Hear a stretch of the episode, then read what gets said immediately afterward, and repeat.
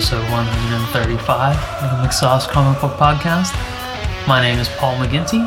With me, as always, is Matt Cassell. Hey, Paul. Really glad to be here. Missing from tonight's broadcast is Ian Sharpley. We wish him the best. We always wish he was part of the bro- part of the show. Couldn't make it tonight, so hopefully we'll be able to pull his weight without him here.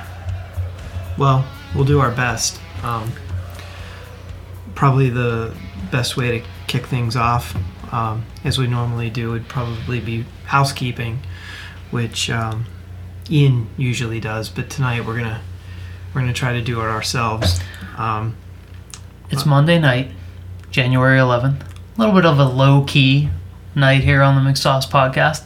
We're to take it easy. We're to preview 2016. We're to talk some television shows in the works. We're to talk a lot of movies in the works. We spent the entire last episode hammering the shit out of Marvel and DC's comic book schedules. listening back to that episode, I'm not even sure I even like comic books anymore. I'm like I. I I feel like I've officially crossed that threshold. I am a hater. Yeah, it, it and we don't. We we always ask the question if if someone's really into these comics, let us know. But like I don't hear any positive things about Marvel or DC's comic books. But we aired all those grievances last week. Tonight we're gonna get into some more positive talk, hopefully, about TV and movies. But before we do that, we do housekeeping with Matt Cassell. Well, uh, just a few things to cover tonight. Um, we uh, we do every week. There's new content. If you visit our website mcsauce.com, there you can find comic strips. You can also find reviews for comics, and of course, this amazing podcast that you're listening to tonight. Um, but the big thing that we'd like to plug tonight is we now have a presence on Instagram, and we're pretty much blowing it up. Is that right, Paul? Uh, soft blows. Soft blows. light blows, Well, maybe okay. some kidney punches, not full out body blows. okay. Well, anyway, we're on Instagram. Uh, that's our latest um, foray into social media. So um, hit us up on Instagram. Just look us up, Mixos, M C S O S S. We've been a regular contributor on Instagram since maybe late summer, but I don't think we really promote it as much as we should. Like, Well- I felt like a, a lot over the last so many months. People are like, "Oh, what? Wait, wait, you have Instagram?" Like, Yeah. yeah, we're IG and shit all over the place. Right. I but I would say that uh, in recent weeks we're probably even more active than than Yeah. usual. True. So anyway, Paul, uh, that's housekeeping. Uh, I want to get right into it. I want to start talking TV. Do Uh, it. So, Let's go. What do you want? Well, I'm not really the resident TV guy on the show. True. Um, as, as any any of our listeners out there that tune in regularly probably know, I don't really know what television is. Uh, I you watch. squat about regular television. I probably watch a total of three episodes a year. you have good intentions. You want to get involved. Sometimes. Um, I realize that I'm not a live TV watcher, um, but uh, I do I do watch some stuff either on DVR, Netflix, or whatever, um, and I I can get sucked in, but if the show isn't immediately grabbing me, I can lose interest quickly. Like there's a million other forms of entertainment to get into. There's there are so many things to spend your time on these days. not comic books, mind you, but between other movies or sporting. There are still some comics and some books worth the time, but between comics, books, sporting events, multitudes of movies, and tons and tons of television. Not just the basic cable networks, but Starz, HBO, Showtime, if it's not an hour long drama like Game of Thrones. It's, you know, you have some really cool half hour stuff like Ash vs. the Evil Dead or Blunt Talk on sh- on Starz, like uh, uh, Quick Draw on Hulu, Mindy Project on Hulu. There's so many outlets for different types of good television, one only has so many hours in the day. Shit needs cut. So when like I was a huge Mindy Project fan, but when I went to Hulu, I had full intention of signing up for Hulu and keeping it going. But like I've I've got other shit to do. I was If gonna this ask isn't- you. if this isn't super convenient for me, I uh, I'm not gonna do it. I was going to ask you if you have a Hulu subscription and do you need it to see a show like The Mindy Project?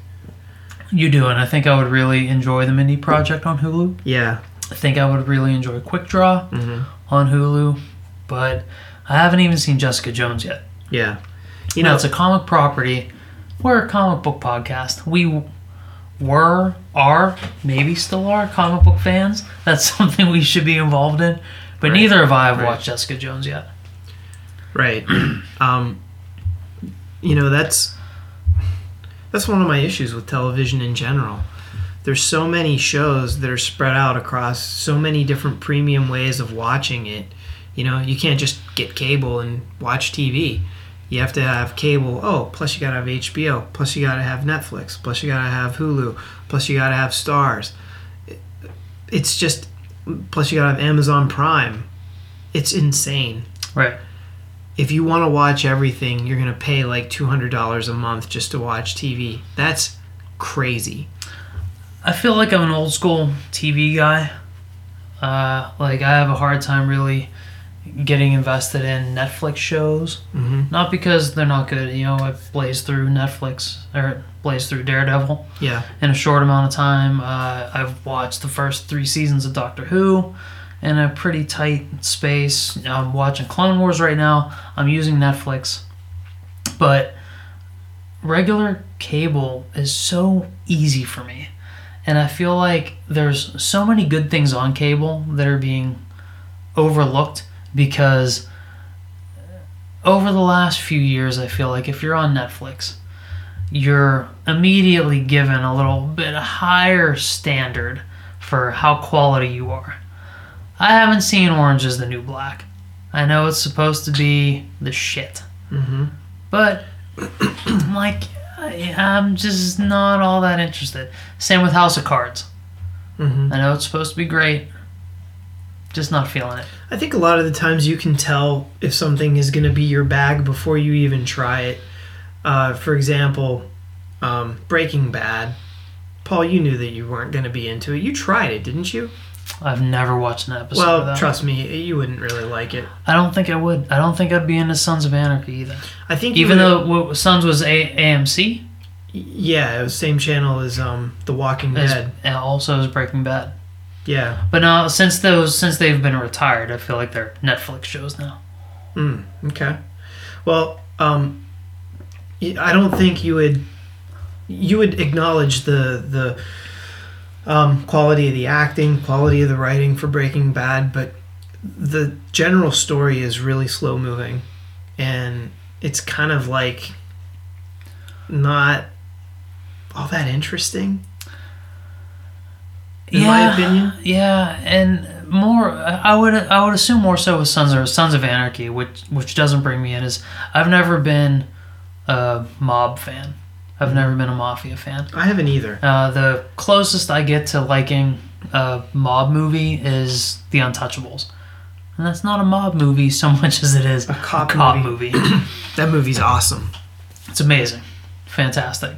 So, like, Did they I- I ever- feel- that was the remake, though, the one that you're referring to, probably, the right? Kevin Costner movie. Right. That's that's a remake, correct? I'm not sure. Could be.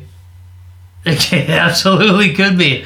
We're not going to commit to that here on the McSauce Comic Book Pie Right. So, podcast. so stuff like stuff like Sons of Anarchy, where it's um, I I I've seen all this stuff about Sons of Anarchy, and I get the idea that it's the mob, but for bikers, and like someone's the the good bad guy, and like he wants to get out of the system, but he mm-hmm. can't because he grew up in the system, and like I just don't get it. I'm like, well, just fucking go. Like I don't, I, and same with like The Godfather. Well, if you don't, if you're having such a hard time like living with a target on your back, just fucking, just leave, just get mm-hmm. out. Mm-hmm.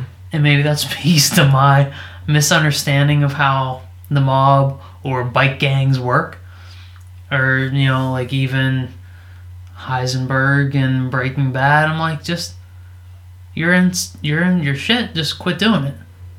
Quit doing it. Find another way. Find a legal way. Right. So yeah, I, I don't think those shows those shows are for me. And there's but there's just so much good shit out there that I want to watch. And eventually, I'll sit down and watch Sons and I'll watch Breaking Bad at least just to give them a try. But a lot of stuff, a lot of stuff going on. What's the first thing on the list? Well, we have, uh, this year. DC Legends of Tomorrow. Uh, I am completely unfamiliar with this particular show. Paul, why don't you enlighten me and the fans? What is this show all about? This show is all about comics being brought to the television screen just the way you want them to be brought to the to the television screen. So Bruce Timm's involved. It's kind of sort of. Okay. One of the things Bruce Timm did with Batman the Animated Series and Justice League and Justice League Unlimited was he really reached into the DC pantheon of characters. He dug into the DC toy toy box and he pulled out a lot of familiar shit, a lot of obscure shit that a comic book fan, sh- if, if you're not familiar with it already, you have tangential familiarity with it. Mm-hmm.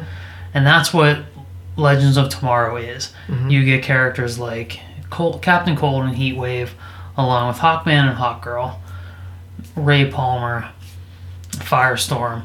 A lot of characters that, if you're a comic book fan, you know these names. Rip Hunter comes out of the out of the time stream. He brings all these characters together and sends them on a trip through time, trying to stop classic DC villain Vandal Savage Mm. from destroying or from taking over the planet in Vandal multiple Savage. periods of time. Periods of time. You don't know Vandal Savage? I really don't, but you know, I know that last week you were getting on Bloodwynd's case, B L O O D W Y N D. Um, That's it's totally stupid, but come on. yeah. uh, that's that's fair. Let's take let's take a look at Vandal Savage's origins. I have a feeling he's 1944 Okay. was the first appearance of Vandal Savage, and Vandal Savage isn't all pouches and guns and big swords. Vandal Savage wears like a suit and a knife and a sword. Like he's an old timey villain. He's immortal. That's actually he's kind of cool looking. He's he's regal, Right. and that's how that's how he presents himself. he pictured in, something totally different. he was in the season of Arrow, and he looks exactly like he looks in this in his wiki photo. he's got a jacket on. He's got a belt. He you know comes with a, a long sword. Now, d- do they make him about a foot too short, like they made Deathstroke on the Arrow show? no, Vandal Savage He is, looks right. is imposing. He's got an otherworldly accent because he's been around for fucking ever. Otherworldly. otherworldly because if you're around since the beginning of time, what accent are you gonna have? Since you're not gonna time. you're not just gonna have a British accent. So he was Or born. an American He was born during. Wait, what? What do you mean since the beginning of time? He Vandal Savage has been around forever. He has always existed. He's always existed. Hmm. He's always had a plot to take over the world and be the ruler, but the heroes of the day throughout time have always thwarted him. I would be so pissed if I was him because I'd be like, man, I've been. It's like like a little kid getting one up on you. I've been around since you were you weren't even a, an itch in your daddy's pants, Right. and yet you're here like wrecking my day as I'm trying to take over the world, which I feel like I should own because I've been here the longest.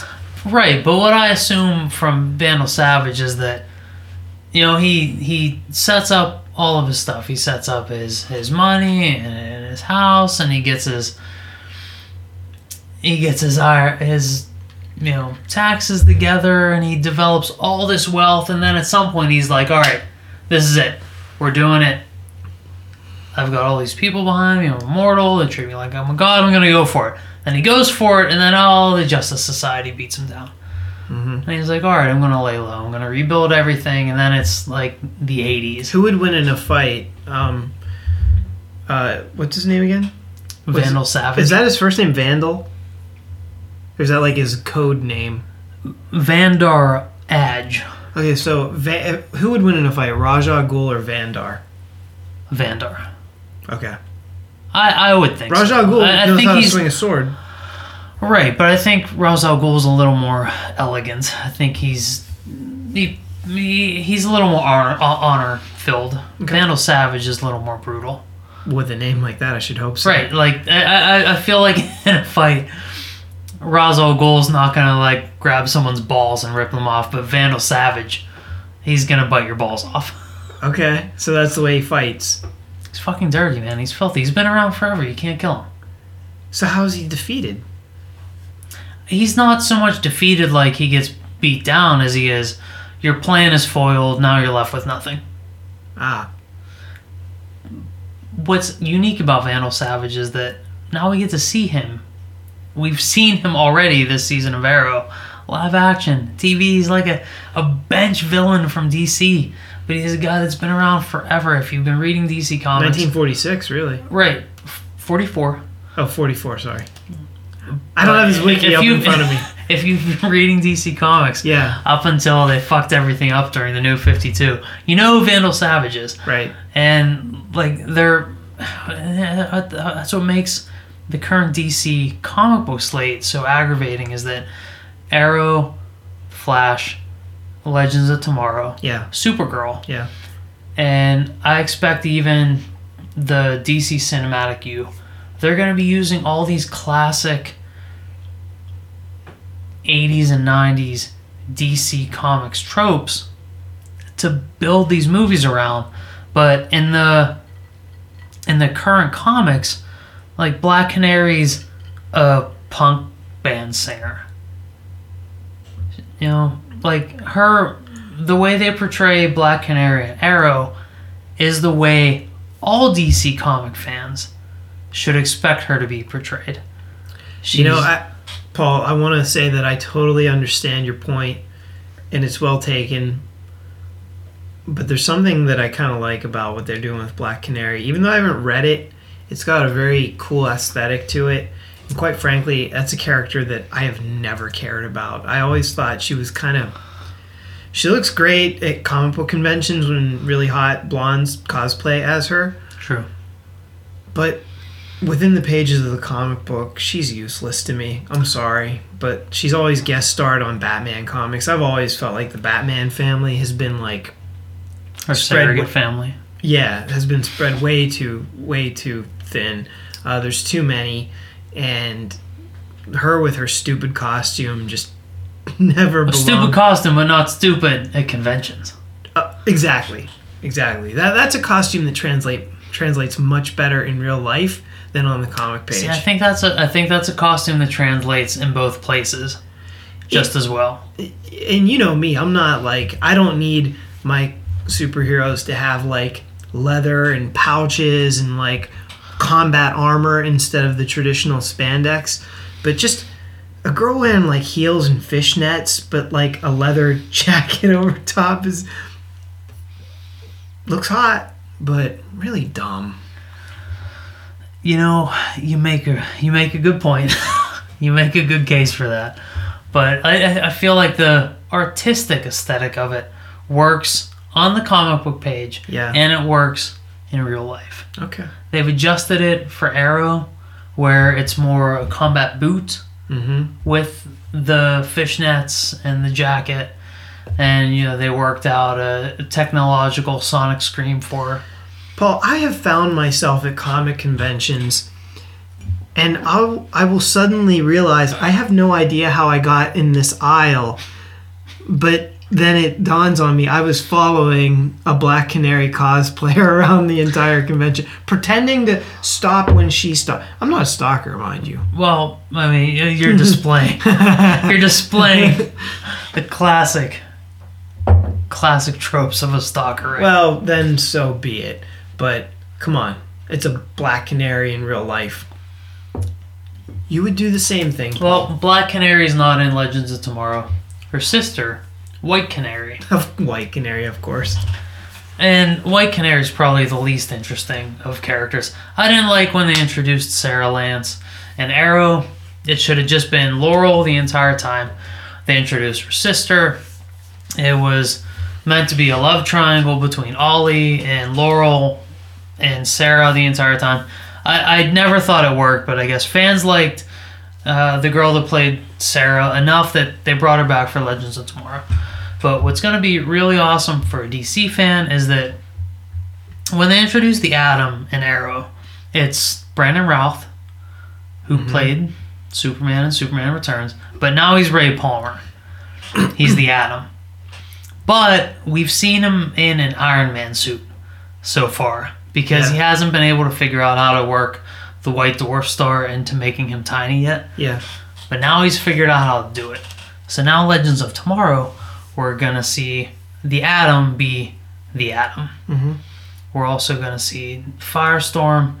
We're gonna see a great mix of Victor Garber and a young black actor whose name I don't know because he's not as famous as Victor Garber. Is it Samuel L. Jackson? It's not Sam Jackson. But they're going to be Firestorm. We're going to see Rip Hunter. We're going to see Hawkman and Hawkgirl wearing traditional Hawkman and Hawkgirl outfits with the maces. They're going to cool. look like they're going to look like the characters way better than they did in Smallville because they look like dog shit in Smallville I'll take your word for it. I didn't see it. and like I think if if you're throwing any general fan of this stuff into Legends Legends of Tomorrow, they may not be in. But I mean, this is just gonna be a fun. This sounds like it's for the hardcore DC fan. I think it's gonna. I think it's gonna be portrayed generally enough that it's just gonna be a fun, wild ride. Okay, let's put it this way. For anyone to be excited about it as of right now, you pretty much have to be a hardcore DC fan, but they're to keep it open enough where anybody can enjoy it. Right. Is You don't fair? need to know Leonard Snart's secret identity. Well, I'm sorry, what? You don't need to. You don't need to know Captain Cold's secret identity. That's his name, of Leonard Leonard Snart. Snart? It's awful. It's the worst.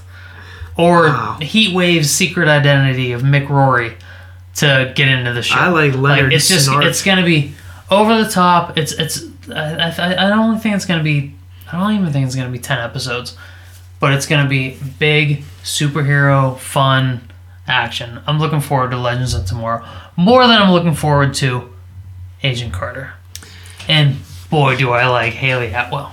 yeah, you were you really enjoyed Agent Carter. I mean, I did. I liked Agent Carter more than I liked Shield. Shield, more than I liked Age of Ultron, more than I maybe more than I liked Thor: The Dark World. Now, uh Agent Carter was kind of the big sleeper hit last year, last season. Yeah, Nobody really expected much out of it, and it was kind of just a filler, right? But it was so successful, that's why they decided to do another yeah, it was, season. a, it was a mid-season fill-in. Yeah.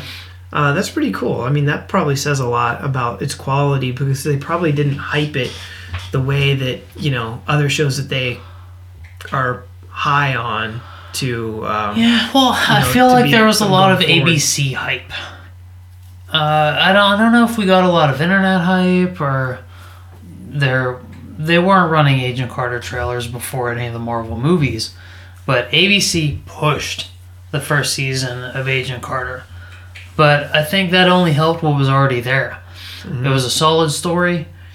It was solid acting. Hayley Atwell ran that show. Um, the guy that played Jarvis, whose name I don't remember. Abe not- Sapien. It wasn't Abe Sapien. Wasn't the guy that played Abe Sapien? I don't think so. Was it? Doug Jones? Yeah, Doug Jones. No. I- Talk to the fans while I look up Agent Carter. As you probably know, Paul tends to question my knowledge whenever I shoot out a fact, and he questions it, and then he has to look it up to find out. Paul, them. It was James D'Arcy. I was wrong. I stand corrected. Doug Jones. What did Doug Jones have to do with it? Uh, Did he voice him? Uh, I don't know if Doug Jones had, and I don't think he had anything to do with Agent Carter. Oh. No, he No. was Jarvis. No, Doug Jones was never Jarvis. Who was Jarvis? the real Jarvis in the MCU? Yeah. Paul Bettany. and that's who also played the Vision in Ultron. Oh, okay. I stand corrected. Right. So, uh, so James James As, D'Arcy, as always happens. Chad Michael Murray, like uh, you know Dominic Cooper, who played Howard Stark. Like they had a really cool cast, and they brought a lot of these characters back in. Mhm. And the first season of Agent Carter, I went in with it. I was like, you know what? I'm gonna check it out. It's on ABC. It's easy for me to have access to. We'll see what happens. And it was really good, and in, in a lot of ways, I liked it better than Shield Mhm. because Shield, even to this day, has so many stops and starts. Because what do you want from Marvel? You want big heroes, big characters. You want the characters with superpowers that you know. You don't really want the people behind the scenes cleaning everything up. And that's essentially what Shield was. Now they're trying to ingratiate the, the Inhumans, and they're trying to make it more interesting. And it is, but at the same time, I feel like Shield's just running on the the loyalists of Clark Gregg and Chloe Bennet Mhm. and Ming Na Wen, Who? Uh, Agent May. Okay. Uh, the people that have been there from the beginning, and they're like Fitzsimmons, such great characters together. And there's some really good stuff about Shield, and they found their way, but it's just not. It never really hits on all of its cylinders every episode like The Flash does. Mm-hmm. But last season, Agent Carter was such a huge surprise that I feel like it has all the potential going into the second season to tear it up again. And I'm excited about watching it. Mhm. Matt, you've never watched one episode of Agent Carter, have you? Or- Or one episode of uh, Shield. Right. You're going in blind. Yes. That's all right. I'll tell you all about it. But Agent Agent Carter, a TV fellow like myself, Mhm. looking forward to it. I think it's gonna be it's gonna be great. It's gonna be a hit. It's in a lot of ways. Kurtwood Smith is in it. The dad from that '70s show. We're, I'm, I'm all in. Tell me. Kurtwood Smith. I'm all in. What other TV show items do we have on your sketch pad over there? We have uh, well, Daredevil. probably the big one's season Daredevil. Two. Did you see the trailer? Yeah. What did you think? Uh, I thought it was alright. It's a hodgepodge of, uh, you know, cathedral paintings of what happened in the previous season Mhm. with a little voiceover. It was probably the cheapest way they could get away with making a trailer. Did you Without see having to hire Charlie out? Cox Did to you do see anything the else? skull? Yeah, Okay. yeah, yeah. I, I, I like it. I like where they're going, but Mhm. after the first season, yeah, they don't need to do a fancy stylistic trailer to get me into the second season. I appreciate something like that because I feel like the introduction of the Punisher is gigantic. It's almost you could arguably say this is a bigger deal than Daredevil himself. Um, I feel like we're gonna finally get justice done to the Punisher, you know, as a character. You know, they've done three movies and they've all been Yeah. kind of not real great. Like there, at least two of them had moments, but none of them were quality from start to finish. Um, and honestly, even Dolph Lundgren, to a degree, had a decent portrayal in in some instances, but um, it just Well, the when the when the best Punisher you get is the Thomas Jane short film. right. I mean, that says something about your feature length Yeah. offerings. Yeah, that was so cool though that it, it kind of bums me out that they weren't just like, you know what, guys, let's let Thomas Jane be the Punisher. He could do this. Let's let's just do it right. Right? We're we are, you know, the Marvel Cinematic Universe circa 2016. We know what the fuck we're doing now. It took three tries, yeah, but we had the right guy. It seems like he's still interested. Let's just do it. But instead, they're putting him on the show, which is pretty cool. Uh, what's the actor's name? Jon Jon Bernthal. Bernthal. Um, I saw a picture. Did you see the picture of him on the rooftop with Yeah. Daredevil? Which looks like it's pulled out of um, Welcome Back, Frank, the Yeah. uh, Garth Ennis story. no skull on his shirt. No skull on his shirt, which is disappointing. But we were disappointed Daredevil wasn't in red until he was at the end. And then we wanted him to go back to all black. That's because the costume isn't that good. Like, it, Stinks. if if they just Let's call a spade a spade. It stinks. if they made the costume right, it would be awesome. But they didn't. They gave, like we just talked about, they gave him the Batman Begins body armor nonsense. And I understand you try to go real world, but it's a comic book. The guy has superhuman abilities. You know, it's okay if it's kind of fake. Yeah, I get where I get where they were building to and where you know, through the whole season he's getting his ass kicked. He's getting beat up. He's getting punched. He's getting cut up. He's bleeding all over the place. We need a lightweight body armor on this guy.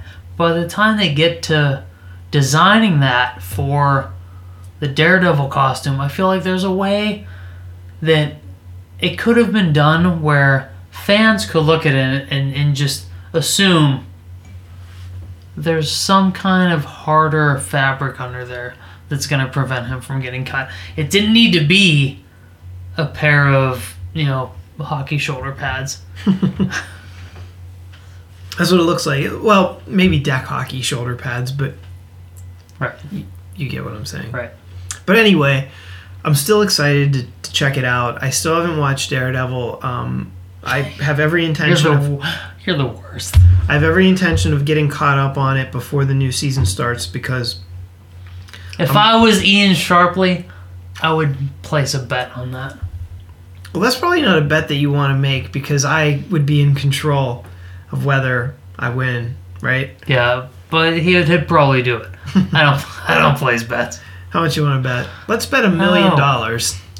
Well, if that If if we- that lottery goes through, Now, Paul, did you buy a Powerball ticket? I put in with about a thousand other people from work. so you'll probably win about seventy-five bucks if we hit the jackpot, Right. right? Hey, seventy-five bucks is more than I had previously. That's true. That's how we gotta look at it. We gotta stay positive. So Let's, are we gonna stay positive? I feel like we've been pretty positive so, so far. far. for the most part, yeah. Um, but sadly, we're about to go not so positive because there's one more TV show I wanted to talk about briefly because it really doesn't deserve much airtime, and that is the second season of Powers, the Brian Michael Bendis original comic book series with Michael Avon Oeming that started back in I want to say 2000. Uh, which I th- when it first started, I thought it was the coolest thing, like a crime comic book where uh, the main character, Detective Christian Walker, would investigate homicides involving characters with superpowers, whether they died or whether they were responsible for the homicides. Um, and it was like a cool crime comic book with a superhero kind of spin to it. And it had Batman the animated series style artwork, but content that was way darker, grittier, and more adult. So that juxtaposed with like kind of a for kids cartoon aesthetic was just such a cool take on it. And I loved it at first but as I read it more and more I, I kind of fell out of favor with it or should I say it fell out of favor with me because I felt like every resolution to every uh, case which coincidentally happened to be the length of a comic book trade paperback Oh no. um, they it always felt like the payoff was so inferior to kind of like the lead up to it. You had this great build up, build up, build up, and then the, the payoff was just shit. Matt, I had no idea you were so invested in powers. I've I've been a fan since the very first issue. I, as a matter of fact, I knew that I was going to be into it when I first saw the artwork solicited for the first issue in previews way back in 2099, whatever it was, and uh, I was just like, oh my god, this looks exactly like Batman the animated series, but like like kind of gritty Yeah. in a weird way. And uh, I remember when I read it, that was like my first thing that I really latched onto with Brian Michael Bendis. Um, it was before I read Ultimate Spider-Man. Uh, it was after I read um, a mini series from uh, McFarlane Productions, Sam and Twitch. It was a spin-off from the um, two detectives from Spawn. Spawn. And it was funny because uh, I was such a fan of Powers, and Brian Michael Bendis came to the Pittsburgh Comic Con back in 2000. Maybe it was 99. And I remember going up to him and telling him how much I enjoyed Powers. Now, you have to keep in mind, this is before he worked for Marvel. This is when he was kind of a nobody. Um, he wasn't like comic royalty Was this, this point. before or after you were awkward with celebrities? Uh, these were in my uh, formative years in that regard. Like, um, I felt like I was slightly too shy to be too um, kind of forward with some of them. Um, but maybe this particular experience loosened me up for future awkward brushes with fame. Uh, so, whenever uh, he was chatting, he was. I, I can remember it vividly. I remember he was wearing this this oversized green T-shirt um, that had Charlie Brown on it.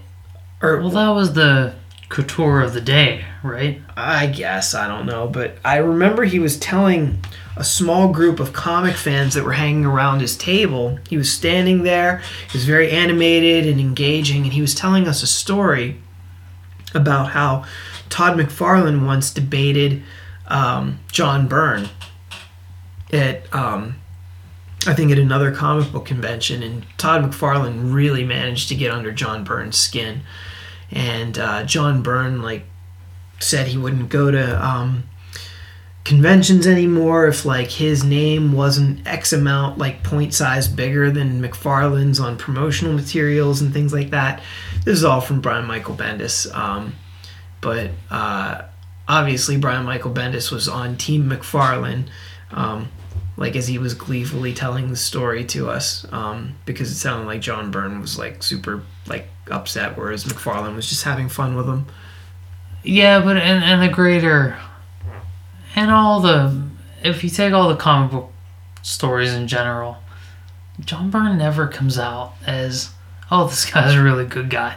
Right. Yeah. No. He. I think he has a reputation that precedes him as being kind of a a bit of a comic book diva. Um, I feel like I've seen some Twitter battles where he doesn't come off in the best light. Uh, I you know I follow some comic book creators. Um, some come off as pretentious. Others come off as kind of like super likable. Yeah. But John Byrne did not really come off very likable, and he had very few opinions that I found myself being like, "Yeah, right on, John Byrne." and and it's not like I follow him on Twitter. It was like I would see them because people would respond to things Yeah. that he said, and that's how I saw them. But anyway, um, I can remember I went up to uh, Brian Michael Bendis and I told him I really love Powers, and I said, "What what else do you have that?" Like I could check out that's kind of like Powers because I devoured everything that he had written for it up to that point. And he said, "Well, the closest thing would probably be Sam and Twitch." And I was like, "I read it, but like it, I just didn't like it as much as Powers." He's like, "Ah, give it another try." And he kind of pushed it on me a little bit, and I did read it again. I was like, "I did like this better the second time." Um, and uh, but there was something about Powers. There was there was just kind of the it was the right story and the right writer and artist at the, at the right time. Uh, unfortunately, like I said, the payoffs just weren't there for like kind of a crime drama. They're they're all mysteries because like they're trying to solve these cases. Right. So it's kind of like a crime mystery type book. they're cry- they're trying to solve the Spawn cases. No, no, no, no. It's totally unrelated to Spawn. That was Sam and Twitch. Oh, powers. Yeah, sorry, I went Right. back to Powers.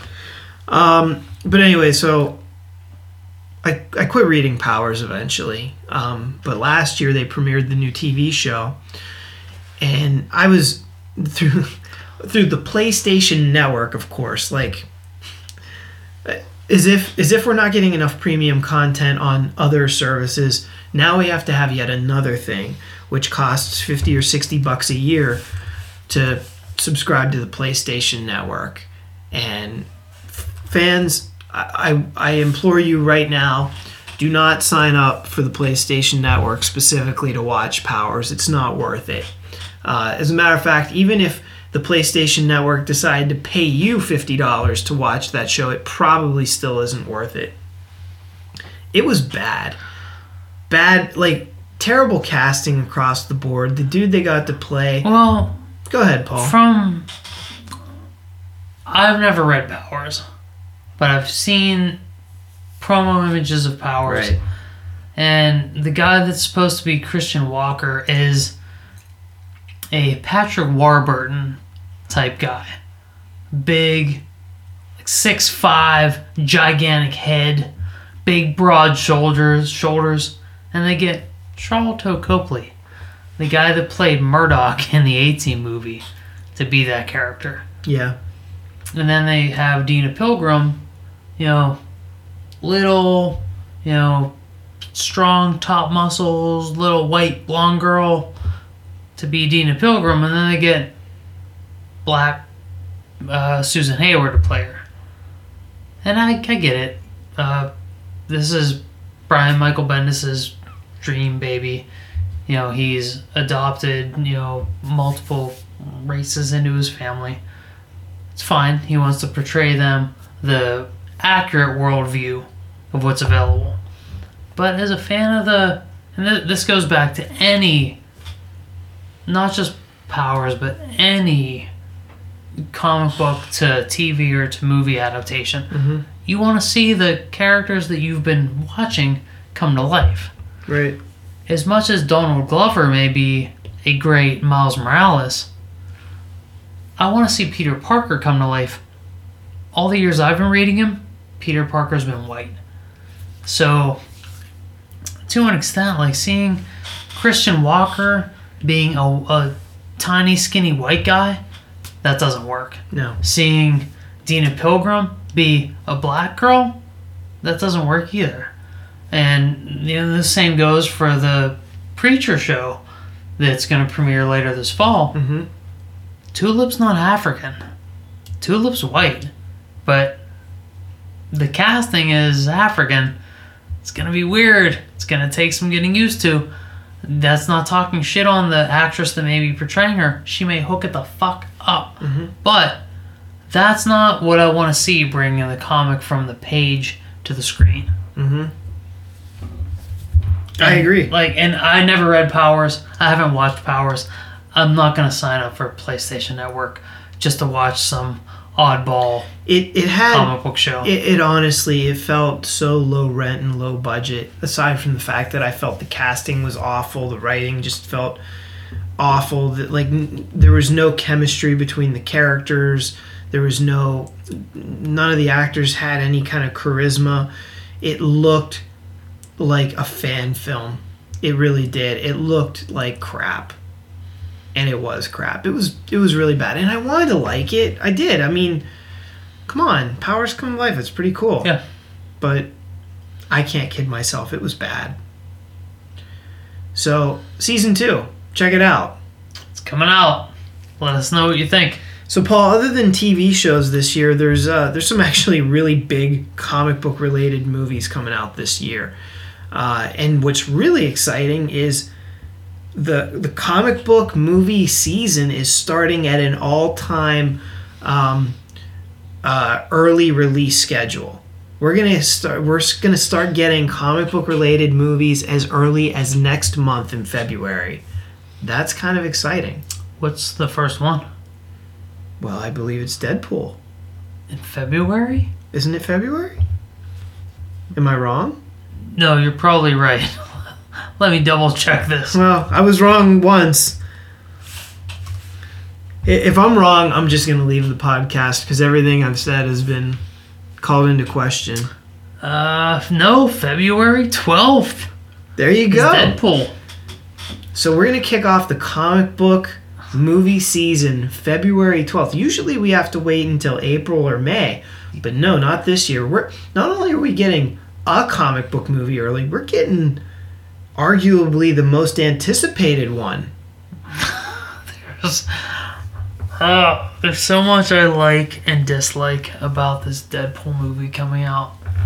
Lay it on us. Are we gonna go? Are we gonna go see this? Is this gonna be a McSauce field trip? Yeah, I think it needs to be. Yeah, I, I think it is too. It's gonna what? What's the twelfth? Uh, Friday?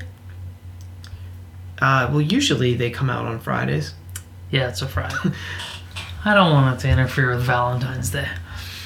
Uh, yeah, like I, I fucking hate Deadpool. I hate Deadpool. I hate all the, all the faux Deadpool love that happens at Comic Cons. You mean the cosplayers? The cos, yeah. The what, you, what you mean to say is you'll take a black canary over a Deadpool at the comic book conventions any day. Right. I'll take a Booster Gold cosplay over a Deadpool. If you want to keep it in house, I will take I'll take a Mantis cosplay over a Deadpool any day of the week cuz I feel like Deadpool fans like Deadpool because someone else likes Deadpool. Ian made the point last week that Deadpool all Deadpool fandom comes from the source material. Whether it's three people deep, like I read, I've read Deadpool comics. You've heard me talk about it, you think he's cool. Your buddies heard you talk about it, you think he's cool. It all rounds back to the comics. I don't necessarily think that's true.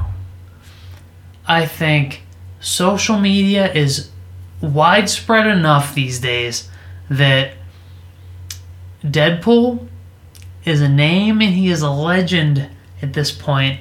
Enough so that by the time you get back to the source, maybe you're fucking 25 people deep before you get to someone that's actually read a legitimate Deadpool comic. Like, and I don't, I don't understand it. I don't understand it either. Uh, this guy, he's he, he hasn't had a TV show, he hasn't had a movie, he hasn't had any kind of mass media promotion. he had a video game. I think he's been in other video games. Um, Is that is is that enough for this day and age? What video games? I don't even know. Deadpool. He he had his own video game, Yeah, he did. but but how how great was that? Uh, I don't know. Talk amongst yourselves, Paul. I look up some scores for you. It's like I I, I can't imagine that j- just a Deadpool video game is enough to bring everyone into the fold. I feel like the popularity over the general comic book fandom is enough to bring fans in, even though they don't. They've never read the what Joe Kelly or the original Robert Liefeld. Robert Deadpool- Liefeld. Robert. We're queuing him proper. I probably should have said Joseph, Kelly. Probably should have kept proper all the way around. right, Yeah, right. but like I feel like and I don't understand how this is happening. The Deadpool fandom has has been a mystery, and now that this Ryan Reynolds movie's coming out, and it looks amazing. I'm not a Deadpool fan. I've never read Deadpool comics, but I've been around the material enough that I mean Ryan Reynolds is killing this. The writers, the director, I mean they're right on top of this stuff. They get the feel for it. They get the tone. It's gonna be rated R. Mm-hmm. Like, if I don't like Deadpool now because I think people like him too much, it's only gonna be worse after February 12th because I don't understand how this movie doesn't crush the box office at that time. Yeah, there's probably not going to be a whole lot out. There's probably going to be some really solid marketing. I'm sure it'll do well, uh, at least that initial week. It doesn't hurt too that they've threw some uh, obvious X Men characters in there for good measure to tie everything together. The, Colossus. the fact, well, yeah, That's and- the only one. yeah, but that's pretty significant. The and and it's the best Colossus we've seen Yep. in the X Men so far. Yep. Well, was he in Days of Fuse and Days of Future Past briefly in the future scenes, right? Mm-hmm. But I mean, we're gonna see Colossus, modern day, all steeled up like the real Colossus. So I mean, yeah, they're even a goofy fucking name like what what's that chick character, Negasonic War Teen uh. Negasonic Teenage Warhead. You got me there. I don't even know who that is, but that name, the name's cool. I like it. I don't know who the actress is. I don't know what the character is about. But if you're a superhero and you're like, my name's Negasonic Teenage Warhead, I'm like, yeah, all right, I can behind that. I can get into that. I feel like also Deadpool's humor isn't really funny. It's certainly not for me. Like I always felt like there was much more of a sophistication or refinement to like Spider-Man's humor. I feel like whereas Deadpool relies on dick and fart jokes and just like lowest common denominator, low brow shit that's seriously gonna, you know, appeal to like your your average trailer park trash. But, I mean, is this surprising? No, it's not. So, whenever you see Deadpool fans at a convention, Trash. are you right? That's what I'm saying. Are you like, Hey. hey man, come here? I can't believe you really like this stuff. Right. No, you're like, yeah, of course they do. Well, the one thing that I've noticed, uh, sadly, about uh, Deadpool's at comic book conventions is most of them don't do anything to conceal their dicks in their costumes. Have you noticed that? I don't know Paul? if that's a Deadpool epidemic so much as it is the kids don't know how to wear spandex with a proper cup or concealment technology. oh my problem. god! But yeah, it's, but It, like it's just there. It's like do, do something with that. Put that in one of your many pouches, Deadpool. I don't know if that's a Deadpool specific problem, but like the the Deadpool the Deadpool rage right now is mm-hmm. more concerning to me than like a zombie apocalypse. I'm I'm kind of afraid of what's gonna happen when this movie comes out mm-hmm. and Deadpool takes over the world. You know- because I don't think chimichanga chimichangas just for the sake of chimichangas are funny. Yeah, I love right. Ryan Reynolds. I was a Ryan Reynolds fan before people knew who Ryan Reynolds was during season one of Two Guys, a Girl, and a Pizza Place. And he is running this Deadpool character Mm-hmm. the exact way it should be run. It's a finely tuned machine at this point. Mm-hmm. But man, it's just Deadpool in general. I'm like, that's not that's not my kind of hero.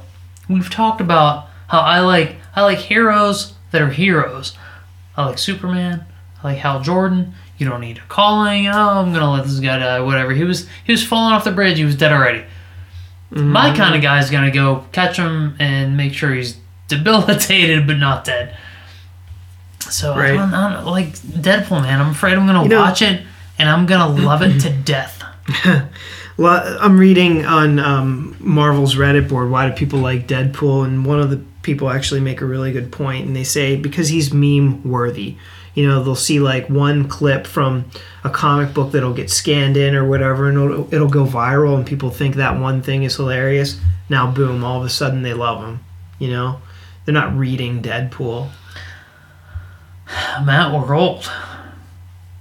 We're out of touch. We should just we should make like a suicide pact right now. you don't have to carry on without us. Yeah, there's um these nerds that say honestly, Deadpool got me into comics. I don't I don't understand how. Like that's not that sentence is not enough. I need I need a better description. Well, here I'll, I'll finish this little paragraph. Um, I read a lot more now, but he's still the guy I read the most. He and Wolverine are two characters well known by mainstream fans, and they have similar backstories. They just deal with their pain differently. Wolverine is a badass and a hard ass. Deadpool may come off as silly, but he's still a badass and kind of a lovable loser, comma to me. Um, I don't know who this person is. Um, their screen name is Success Adult. Um, based on the way they write, I can't imagine them being much of a success or an adult. Um, but uh, I urge the listeners never to read anything by Success Adult on Reddit if you see it. Uh, I don't know. Uh, and I feel like that's your average Deadpool fan right there. they think, "Oh my god, that's so badass." I love it. It's Yeah. violent. It's funny because he said dick. You know? Yeah, it, it makes sense to me, but like in a lot of ways, I feel like I'm just as simple as these people, but in different ways, Yeah. which is insulting to myself. Like I, I just don't get it. Like I, I don't know. Maybe I'm so old. that I just, I just don't get it. But I do think Deadpool is gonna be a really good movie, a really entertaining movie. I think I'm gonna love it a lot. Uh, Ryan Reynolds hasn't done anything that I haven't liked, including Green Lantern because he was the shining beacon and that piece of shit. So you liked uh, X Men Origins Wolverine? Well, he wasn't the starring role in that movie, He was Deadpool. But I liked what he did in that movie. Now, is that in any way tied to the new film? No. No, uh, uh, they're gonna they're gonna make jokes about it, but ultimately they're gonna just erase that from X Men Deadpool history. What other movies come out this year? You know, Paul, it's funny you ask because we have a huge list. Well, it's not huge, but we have a list nonetheless. Uh, well, why don't we stick with Marvel? So the the next Marvel film coming out, I believe this one will be in May. So a mere three months later, we're gonna get another Marvel movie, and that is gonna be Captain America three: Civil War. Uh, We've all seen the trailers. Looks really good. Looks heavy hitting. Um, I'm excited for it. I think it's going to be really good. I don't know what else to say other than other than what we've already said at this point.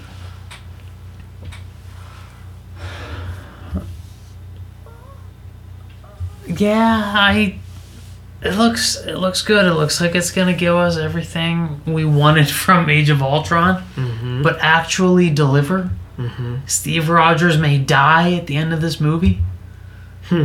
Anthony Mackie may have to pick up the mantle, or Sebastian Stan may have to pick up the mantle, even though he said, "No, no, no, no, no, I'm not gonna be Captain America." That's too that's too big of a responsibility for Sebastian Stan, the actor. Mm-hmm. Yeah, well, he better get used to it because that's Yeah. probably what's going to Yeah, happen. Yeah, get ready, because one of you bros are gonna be Captain America. Right. Yeah.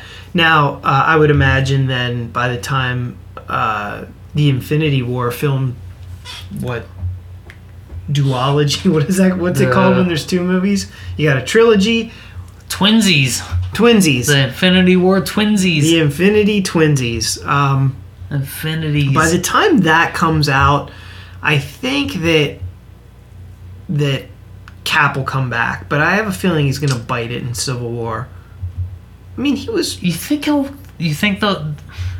Well, regardless of who it is, you think they kill a character and find a way to bring him back Is this for a trick Infinity question? War?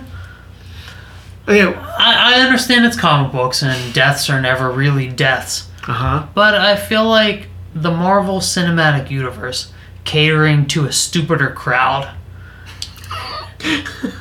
I don't know, man. I said it, and I mean it. catering to a dumber audience. right. Do you think that really kill a character and then finagle a way to bring him back for Infinity War? Yeah. Yeah. Seriously? Yeah. You don't? Well, dumb audience, I gave you more credit than Marvel does. No, I don't think so. I think I feel like if they kill Cap, they're like, no, Cap's done. We're moving into Phase Three. Anthony Mackie's your new Captain America. Mm-hmm. This is where we're going. Or Sebastian Stan, but he's white. We're not so much into that. Anthony Mackie, that's your new Cap. He's Falcon Cap. Falcon America. Can Captain Falcon. I don't know. I can't imagine leaving um, Chris Evans out of the biggest of all the Marvel crossover movies. I just read today that they have a roster of like 61 different characters. I, I guess superhero related characters for Infinity War. That's crazy. Like, I mean, that's kind of cool, but like, you're not gonna leave Captain America out of that. Yeah, and, and it goes back to. How many movies he's scheduled for. Mm-hmm. So uh, if he's scheduled for two more after Civil Right. War, I mean, those are definitely at least Infinity War 1. And then maybe he comes back as a Force Ghost and Cap 4? Possibly, uh, but probably not. yeah, like a lot of. I don't know. Like, I don't. I know he has. Chris Evans, the actor, has a limited contract and how many movies he has to spend. I'm sure some of our fans could tell us right off the top of our heads how how many minutes he has left in the MCU. But dude's Captain America. And That's that's the the character. That's I mean I know they've Well- made Iron Man that, but still, to me, being more of a comic book guy than a you know the Marvel Cinematic you guy, um, Cap is like the face of Marvel Comics. If it can't be Spider Man, it's Captain America. Yeah, I, I always felt that way. And like he's been such a big part of all these movies. Like I just don't see how you like uh, same way for me reading the comics. Like if you kill him off in Civil War and Anthony Anthony Mackie takes up the mantle of Captain America Mhm. going forward, I mean your box office is gonna drop. Like Cap Fal or uh, what's Falcon's real name? Uh, you got me there, Falcon is Captain America currently. right? I have no desire to read Captain America because, for better or worse, Captain America is Steve Rogers for me. Same as I don't want to read. I don't want to read Jim Gordon as Batman. Bruce Wayne is Batman to me. I'll give you a slide on Dick Grayson. Maybe I'll maybe I'll take a flyer on it. but I don't need to read Sam Wilson as Captain America, especially when you have such a you have the face of Captain America, Chris Evans, who's revitalized the character of Captain America, much in the way Mark Millar's The Ultimates revitalized the face of Captain America. How cool is that? That Captain America is like uh kind of cool again. Yeah, You know, he he's really cool. And like, uh, if you're gonna kill him, I, I get the, you know, I, I get the mortality of it. I get the gravitas of killing that type of character, but you just can't replace him. And maybe that's their ultimate goal. They're like, you know what, you loved Chris Evans, and now he's gone. Now you have to deal with Sebastian Stan. Now you need to deal with Anthony Mackie. But by 2021, Chris Evans is gonna go do some indie movies. He's gonna direct some indie shit that sells about six dollars worth of tickets, and he's gonna be back to being Captain America. It'll happen. right, It'll happen. Matt. Is that where we're gonna put a pin in it tonight? Uh, actually, no. I wanted to cover a couple more movies um, because, uh, well, I think they're worthy of being talked about. Because Let's do it. Let's cover those movies. yeah, so let's stick with Marvel here for a second, uh, and then we're going to shift to DC because DC is going to have some their presence felt this year. But there's one other Marvel movie. It's X Men Apocalypse. Um, I believe this will be the fourth Bryan Singer directed X Men movie. Uh, he did X Men, X Men Two, or X Two, X Men United. X- yeah. What ultimately the greatest X Men movie to date. Yeah, absolutely. And, you know, arguably one of the best comic book movies ever. Yeah.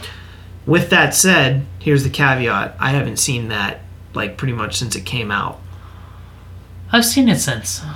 hmm It's it's good. Yeah. it's a good movie.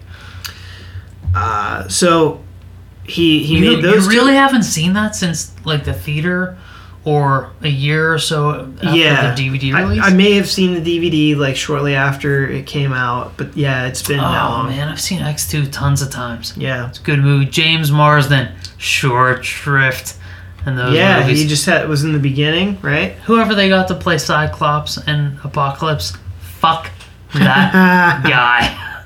James Marsden will shit on your chest, and then I'll make you eat it. Wow, he's That's Ja- how good James- James Marsden was. James Marsden will give you a Cleveland steamer. Is that what it is? That's right. Uh, he will deliver you a Cleveland steamer. Man, James Marsden was so good because he played he played that underlying role to Hugh Jackman's larger Wolverine so well. You don't have Hugh Jackman's Wolverine without James Marsden setting him up in those first two movies. That's that's kind of a bold statement. Yeah, But I'm, okay, a, I'm a. James Marsden guy. I watched I- Walk of Shame with him and Elizabeth Banks. You don't even know what that is, McSauce fans. James Marsden fan, right here. All right, that's great. So Apocalypse. Apocalypse. Uh, James Marsden is uh, is back. No, he's not back. He's not back. he was back in. Um, He was in Days like of the, Future Past. the super director's secret cut of Days of Future Past. no, he was in. He was in the end of it, Yeah, he was. the theatrical version. And at that time, I thought he was going to be back. I thought they were going to bring him back, and oh my God, finally, finally, he's back. Because, like you said, he got he got the he got host. he got hosed big time. Hosiery. Hosiery. He Especially in that third movie, it was like you can't even give him a death on screen. I know. Here's his glasses floating in some ethereal shit. Yeah. Are you kidding me? Like, and he was dead. He was, oh, dead. but like, show us at least. Like, with you not showing us, now we think he's gonna come Give us a flashback. Something. It was it was a debacle. But anyway, I thought he was gonna be back, but no, they decided to shift into the '80s. They're going from the '60s, then they went to present day. Now they're going back to the '80s. Well, Days of Future Past was 70s. It was '60s, wasn't it? No, the first class was 60s. Days of Future Past was 70s. Okay, Now Apocalypse is the 80s. okay, okay. So And I get what they're doing here. I like it. I like it a lot. But, but and and they're doing it right. They're doing it the way the Star Trek franchise should have done it. X-Men wrote themselves a shift in the entire plot. They wrote themselves a time travel way where they can kick everything off brand new. They don't need to worry about all that old shit. And that's what Days of Future Past did. mhm. Gave a little nod at the end of the old Anna Paquin Rogue days, the James Marsden Cyclops days. But we're in a new timeline now. Yeah, Hugh Jackman still lives in this timeline because he's our biggest moneymaker. But we can go forward with Sophie Turner as Jean Grey, um, the kid from About a Boy is Beast. Right, that's who that is? yeah, we can move forward with these characters in this brand new timeline, do whatever we want. And that's what they're doing, introducing this apocalypse storyline. Star Trek was like, eh. By the time we get into darkness, they're like, we're going to keep honoring the old. We're not going to totally break off into the new. We're not talking about Star Trek. We're talking about the X Men. sorry to get you off track there, Right. Paul. And as much as the weirdo purple Oscar Isaac apocalypse costume looked in a still shot, in the trailer it looks pretty good. Yeah, Looks pretty solid. yeah. I can't get the still purple Power Rangers villain shot out of my head, but the trailer looks pretty good. I'm willing to give Bryan Singer a pass. He's done the best X Men movie so far. Love Days of Future Past. Would I have loved Anna Paquin to be in it from beginning to end? Absolutely. They made a choice. It was the wrong choice. Still a great movie. So, yeah. Apocalypse, let's go. Sign me up.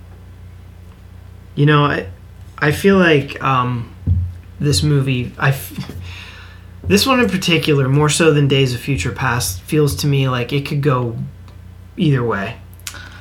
Well, because Days of Future Past felt like this is gonna be good, It did but this one's like, oh no. a little bit, a little bit. Yeah, So we'll see. Um, I don't like. Part of me is pulling it from X Men lore. Like, I don't ever remember Psylocke or Storm being the Four Horsemen, I never read it. I never read it either. But just from, you know, we've been around comic books long enough that I think we have a general idea of Mhm. Apocalypse and who the bad guys are. Right. But, like, even Magneto being one of the Four Horsemen, Mm-hmm. like, I always got the idea that Magneto was too big and too strong to fall into that apocalypse trap and be like, oh well, yeah, I'll get in on this action. I'll be, I'll be one of your killers of men or whatever the hell he is. Right. Yeah, I agree with that. Same with Psylocke and Storm, but those are three of the four four horsemen. Who's the fourth four horseman? Just the fourth horseman. Is his name? I don't know. He's it's some- his name, some horseman. wrestler. Isn't it Ric Flair? We'll have to let our friends at uh, Battle Comics know, let us know on that one. Give us an update. Yeah. All right, so Paul, there's a couple other um comic book movies coming out this year because DC is making their triumphant return to uh, to the cinematic to theaters. to theaters to, the theaters, cinema. Yeah. To, To, the to cinema. to the cinema. Yeah. As some of the old time making pictures. Yeah. Pictures. So uh, the first one's going to be um, Batman v Superman. The the March? the quasi, March, right? Yeah, Yeah, it's early. the quasi sequel to to uh, Man of Steel. to Man of Steel. Yeah, um, we were super jazzed for this when we saw the trailer last year. Then Because it was a teaser. but it was four minutes long. It was awesome. Yeah, it was. It looked so good. You know, Th- then you know what happened? Then we saw the real trailer. And you know what I can't get out of my head? Doomsday. Yes. That image of him like kind of skiing down the side of a building and then sliding real cool into the fray. What the fuck is that? You know, I'm not I'm not opposed to that image by itself, but don't don't show us that.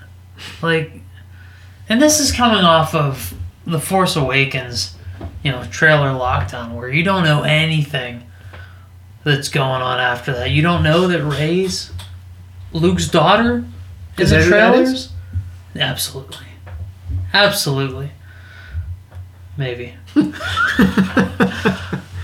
But you know, JJ and Disney, it- like they had those trailers on lockdowns. You didn't even know the fucking plot.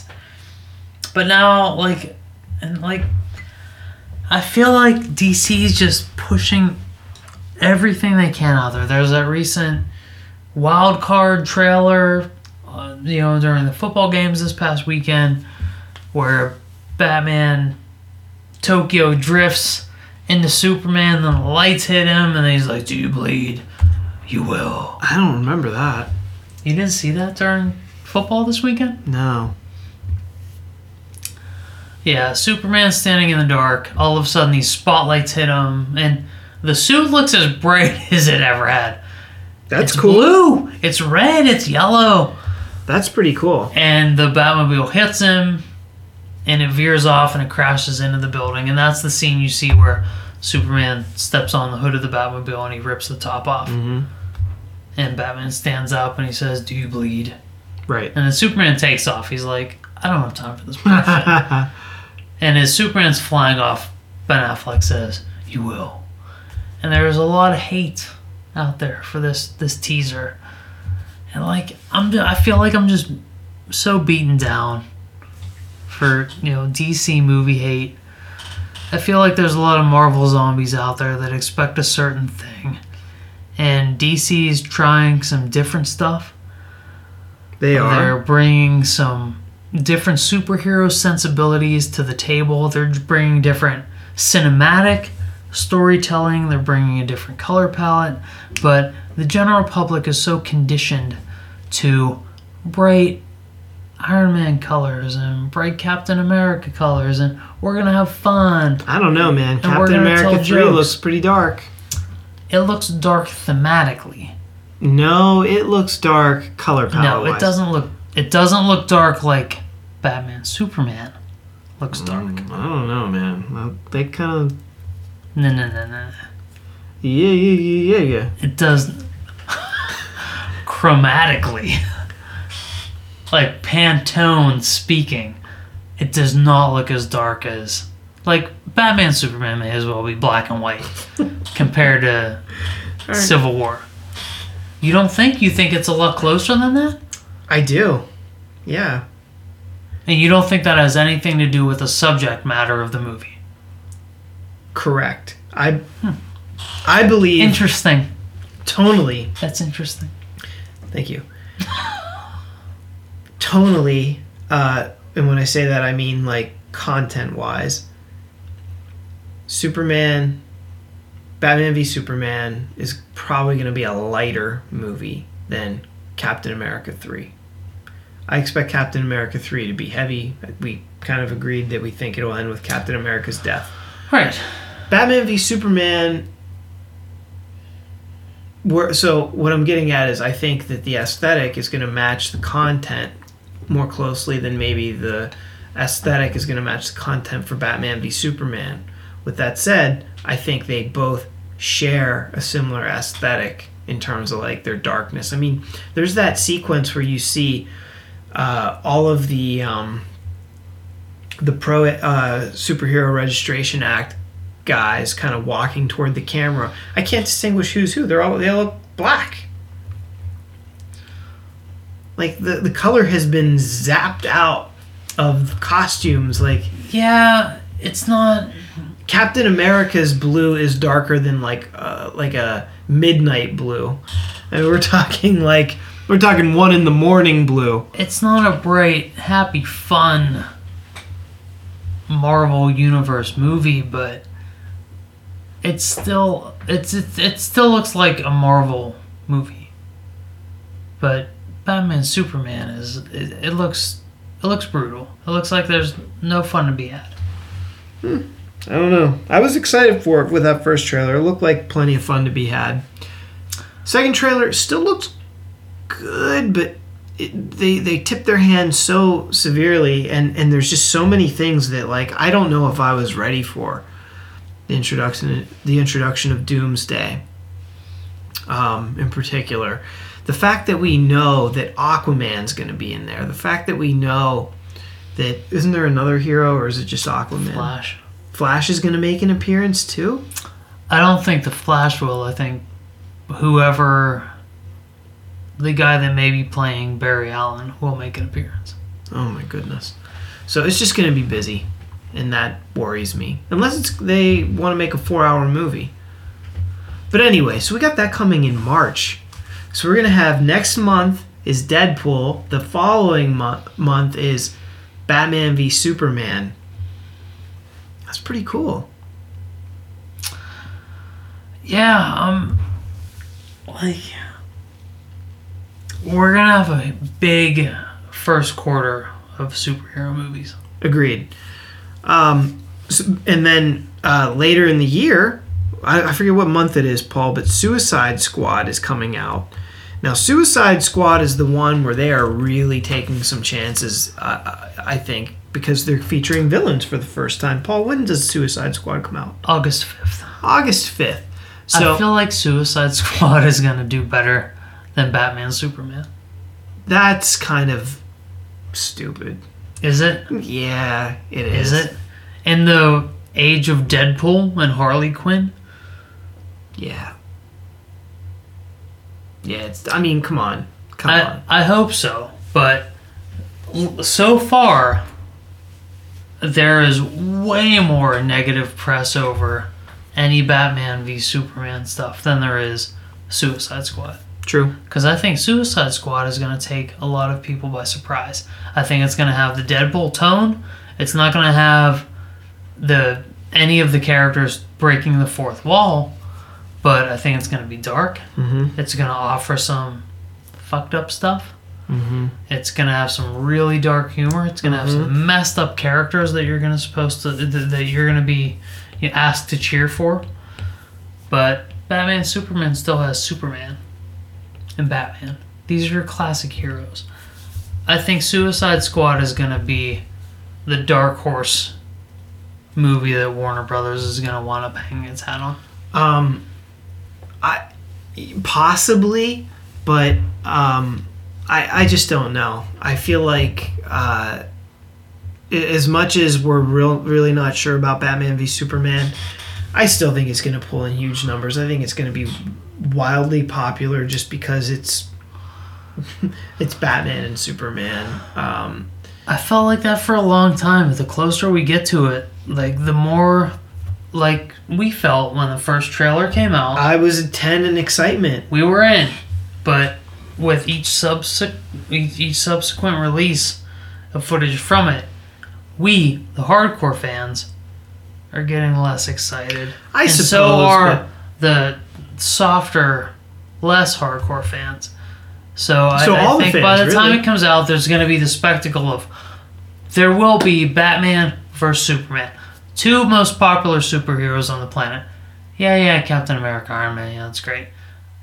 No one has as much name recognition as Batman and Superman. correct. There's still going to be that draw, but after that first weekend, you're not going to get the box office buzz, the go back factor that The Force Awakens did. Oh my god, this is so good, you need to go see it. I don't. I I, don't think, think, people so. are to leave and they're to be like, yeah, it was cool.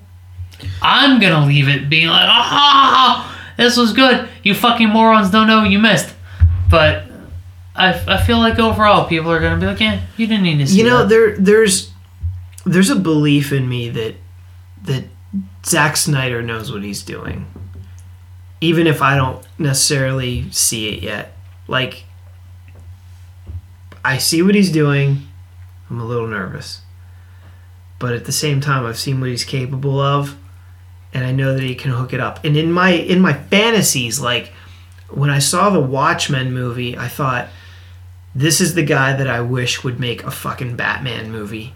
And then years later, boom, here he is making a Batman movie. Like, I gotta be excited about that. Um, I love the way that Batman seems to be portrayed in this. Like, honestly, it looks cooler than any other cinematic version ever. Like, in the voice, holy crap, is that awesome! Like, I don't know. Yeah. I, if you were te- if you told me, hey, guess what? They pushed up the release for Batman v Superman. It's coming out Friday. I would be so excited. So, yeah, I guess there's a few things that like took me down from a ten for excitement, but I'm still up there. I'm still at least an eight. Yeah, I, feel like a lot of general public has knocked me down a little bit, and there's I I, I believe It'll Henry. Cavill's gonna deliver, Yes. Ben will. Affleck's gonna deliver, It'll Gal swing the Gadot's way. gonna deliver. Same with Laurence Fishburne and Amy Adams. I'm not sold on Jesse Eisenberg, but like, I feel like they're gonna give me what I want from a DC superhero movie. The same with Man of Steel. It's not gonna be what the general public wants.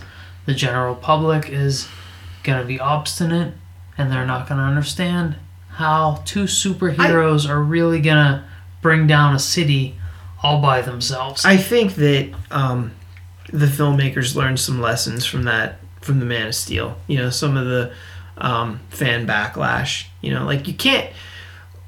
That was a pretty popular consensus, so you can't just ignore it. Even if you liked it, or even if the filmmakers are like, "You, you guys don't get what we're doing," well, that's fine. But a lot of people took issue with it, so you gotta like fix it and you know make those adjustments. You know, like yeah, George Lucas made Jar Jar Binks and featured him prominently in episode one. He was in episode two for like two minutes. I don't True. think that was the original plan. That son of a bitch was going to be in there a lot more. yeah, and uh, I I really do think Zack Zack Snyder's gonna spend all the destruction in Man of Steel into Bruce Wayne's motivations and Lex Luthor's motivations Totally. for Batman v Superman. totally. but like overall i think Zack snyder's vision and the story that they're trying to tell is going to make sense I think so. and i'm afraid that it's going to come down to a marvel versus dc style of opinion Yeah, and good. not not so much. Well, I like Marvel or I like DC, but more of a well. I like fun stuff, and I don't really care what happens. I think Age of Ultron was really fun, as opposed to well, this is how stuff would really happen if you had this kind of hero Yeah, in this universe. I don't know. I think they're bringing in some of the, um, you know, quote unquote fun that Marvel movies had based on the way it looked like the trailer went for Batman v Superman. Man of Steel had the same kind of dialogue, the same kind of small zingers as "Is she with you? I thought she was with you." Had the same kind of That was pretty shit, Good. but no one chooses to acknowledge it. Everyone's like, "They fucking did 9/11 again, those assholes." it's bullshit. Um, so let's just talk Suicide Squad just for a few minutes, and then we're gonna we're gonna wrap it up here. But Suicide Squad, um, Paul, like you said, this is uh, this is the one that could be the the dark horse, and I, I agree. It definitely has the potential to. If it was like Green Lantern coming out, no offense or anything, but like let's say it was a Green Lantern movie or something coming out and Suicide Squad, I'd be like, okay, that could be the bigger of the two. But Batman, Superman, it's not going to be bigger than that, but it could be something very special. Um, just the fact that it's villains, it's got the Joker, and it it seems to me like um, this version of the Joker has the potential to be welcomed with open arms, which I would have thought almost impossible, but they they seem to cast it right, like by getting. I think like a fan favorite type actor like a Jared Leto. Like people like that guy and they think that guy can act. They think he's kind of cool and everything. I also think he's going to be a tease. Meaning, I don't think he's going to be a prominent part of this movie. really? Yeah, I think Is this Will Smith's get, movie? Yeah, I think this is Will Smith and Margot Robbie's movie. I think we're gonna get a couple flashbacks really to? Jared Leto. Ugh. I think it's gonna be a tease for whatever they have planned with So what's- Ben Affleck and Jared Leto, but he's not gonna be a prominent part of this movie. Yeah, it looks like Ben Affleck as Batman is going to be in the maybe a flashback sequence, or maybe it'll be him arresting the Joker or something like that. Or arresting. I don't think Batman makes arrests. What if what if Batman was like citizens arrest? Well, like even in the even in the overall plot of the movie, I like I wouldn't be surprised to see the Joker get away, the Joker and Harley get away from Batman. Mhm. Like, yeah, I think yeah maybe Batman Superman makes more money this year based on the name recognition, but you think over the like but I time will tell that critically, this is going to be the one. Yeah, and kind of a. And, I mean, I don't expect Suicide Squad to be the Mad Max of 2016, Right? I yeah, I feel like critically, Yeah. this could be a much more welcome, more Do you- heralded movie than Batman. Do you think like maybe 2 years from now when we're looking back on these movies after we already own them on home video cassette are we to look back and be like, "Oh my god, Suicide Squad was so much better?" Or no. Yeah, Yeah.